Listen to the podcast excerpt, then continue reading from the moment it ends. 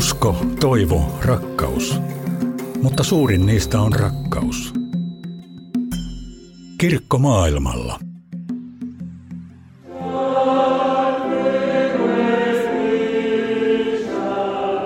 Tervetuloa Kirkkomaailmalla ohjelman pariin. Minä olen Anna Peltonen ja tänään vien sinut Taivanille, kun vieraanani on saarelle vastikään muuttaneet lähetyseuran työntekijät Minna Rikkinen ja Ari Hukari.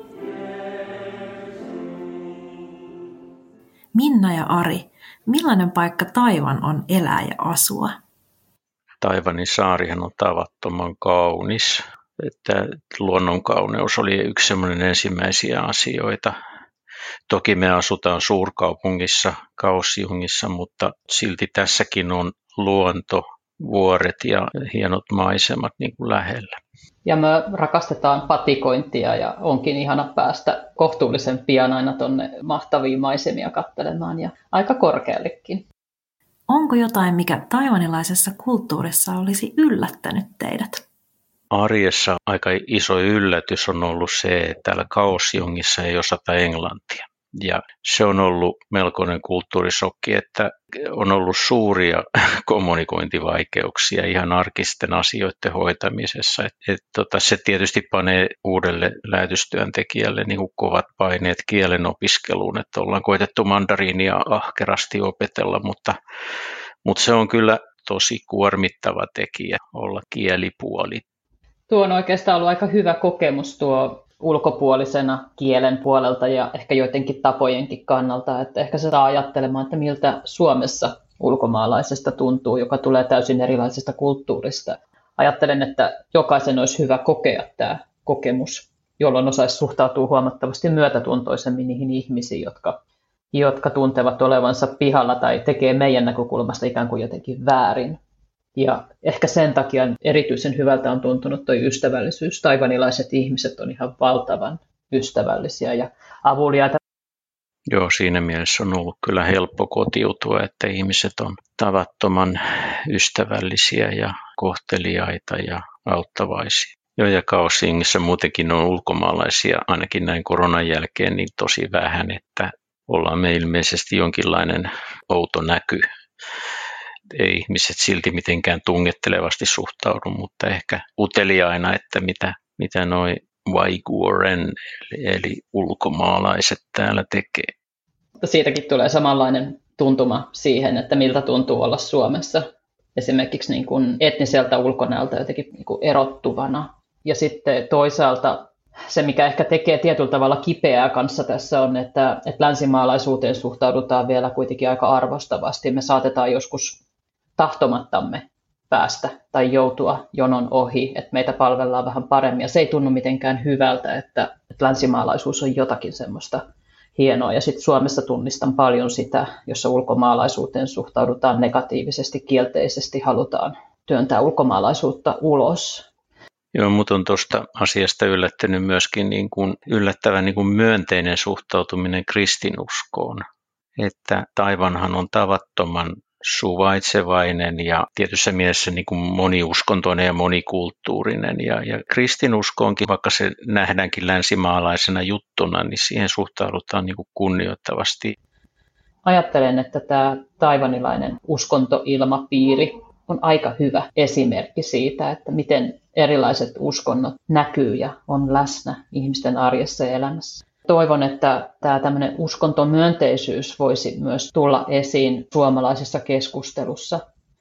Ja täytyy myöntää, että sama on yllättänyt, kun on kumppanikirkon tapaamisissa ollut, että se suuri kunnioitus ja arvostus, mitä suomalaisia ö, lähetystyöntekijöitä ja suomalaisia seurakuntia ja kristittyjä kohtaan niin kuin tunnetaan, se on ollut iso yllätys että suomalaisista puhutaan niin kuin tosi arvostavasti ja lämpimästi. Ja muistellaan entisiä lähetystyöntekijöitä, kuinka ne on tehnyt tota upeata työtä täällä. Kirkko maailmalla. Suomen lähetysseuralla on pitkä historia Taivanilla.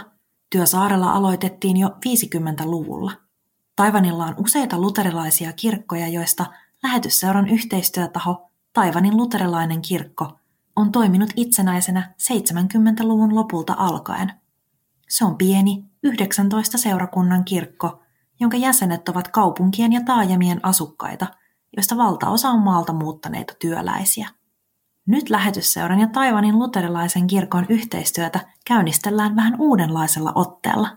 Tässä uudessa työskentelytavassa niin me ei enää samalla tavalla työskennellä paikallisessa seurakunnassa yhtenä työntekijänä, vaan meidän työ on hieman, hieman erilainen. Meidän tehtävä on olla etsimässä niitä voimavaroja, joita paikallisilla kirkoilla tai seurakunnilla on, ja yhdessä heidän kanssa miettimässä, että miten he työskentelee, että se on enemminkin kysymysten kysymistä ja oikeiden kysymysten etsimistä ja varmistamista, että vastataan oikeisiin kysymyksiin, jotka on relevantteja just tässä kulttuuriympäristössä. Meidän tehtävä on auttaa meidän kumppanikirkkoa niin kuin entistä itsenäisempään ja, ja, ja Suomesta ja suomalaisista kristityistä riippumattomampaan työtapaan ja, ja, ja olemisen tapaan. Ja joka käänteessä ollaan yritetty sanoa sitä, että te itse osaatte tehdä tämän työn paljon paremmin ja me ollaan vaan niin kuin tukemassa teidän, teidän itsenäistymistä ja teidän kasvua omaehtoiseen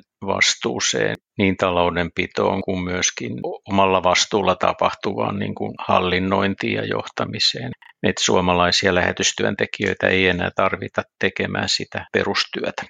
Tämä uudenlainen lähestymistapa, sen pitäisi ehkä kuulua myös meidän sanoissa, että muistettaisiin, että me ei olla auttamassa ihmisiä esimerkiksi, että ihmisistä auttamisen kohteita, vaan että miten me osataan sanottaa se, että mitä me tehdään, niin me tehdään tasaveroisina kumppaneina.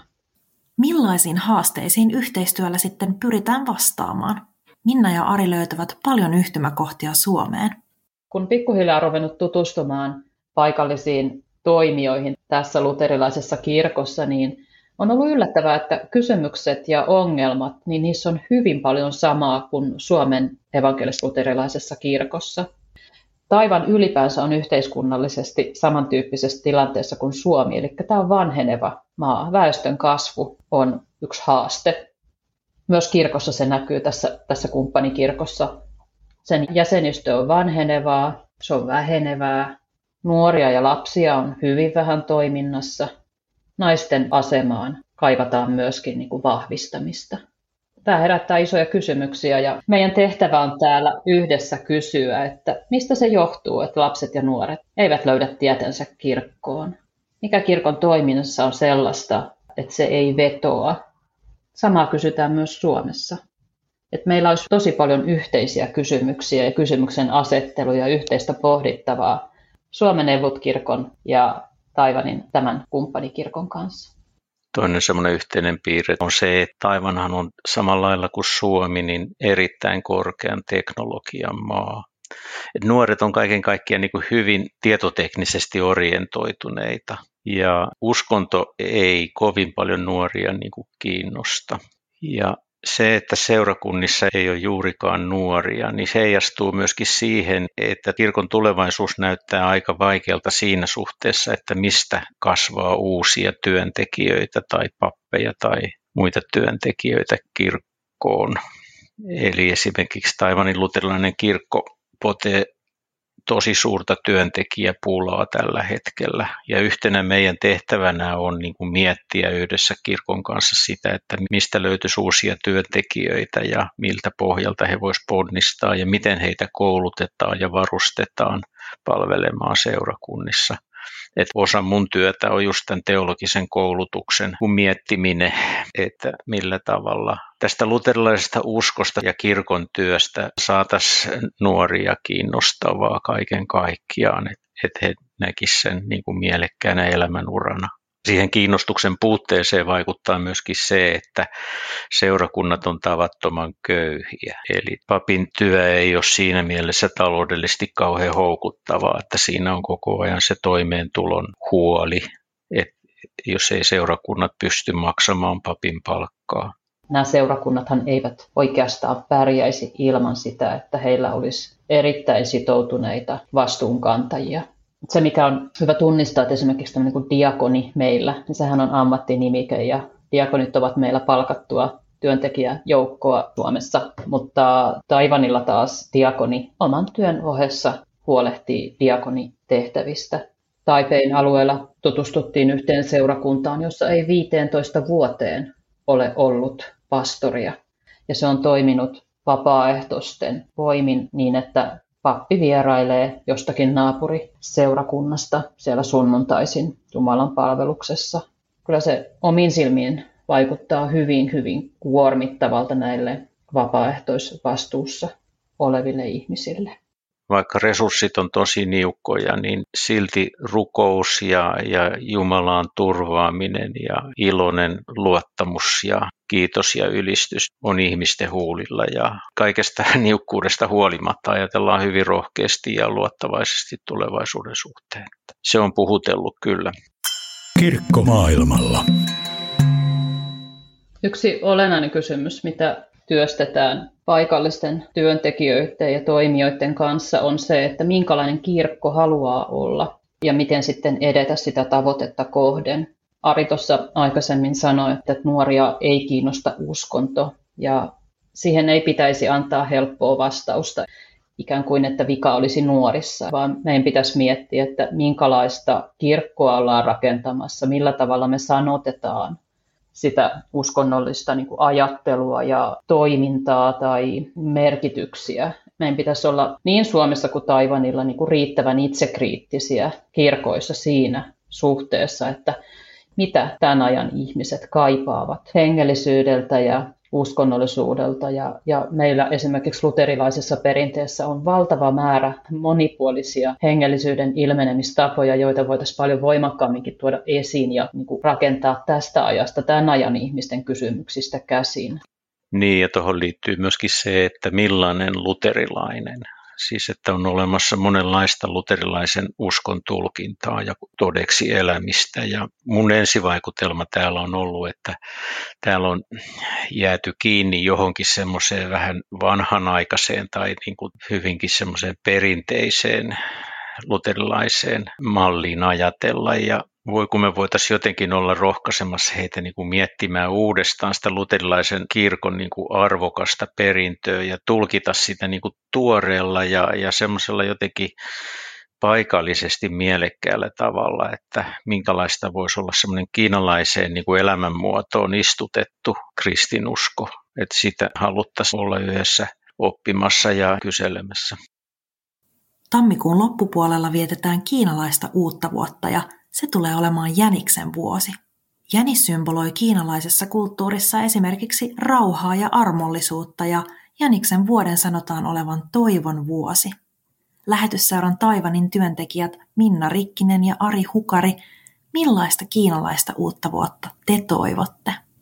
Tulevan vuoden suhteen tuo ajatus armollisuudesta niin tuntuu tärkeältä, että antaa myös itselle aikaa päästä syvemmälle tähän kiinalaiseen ajattelumaailmaan ja sitten taivanilaiseen elämäntapaan. Toivon, että voisi olla välittämässä sitä armollisuutta myös yhteistyökumppanin suuntaan. Ajattelen, että ollaan mahdollistamassa myös eräänlaista pysähtymistä.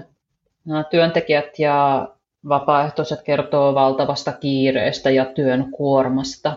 Ja silloin kun me tehdään heidän kanssa yhteistyötä, niin me rakennetaan sellainen tila, jossa on hetki aikaa pysähtyä arvioimaan, miettimään, että keitä ollaan, mihin suuntaan mennään ja minkälaista reittiä lähdetään kulkemaan. Eli voisi sanoa, että ollaan rakentamassa tämmöisiä keskustelun tiloja. Toivottavasti ollaan tuomassa semmoista ikään kuin toivoa ja luottamusta tulevaisuuteen heidän työpaineittensa ja väsymisen keskelle. Jäniksen vuosi tämmöisenä toivon ja armollisuuden vuotena voisi merkitä sitä, että Taivanin luterilaisen kirkon kohdalla pitäisi tapahtua kaksi asiaa.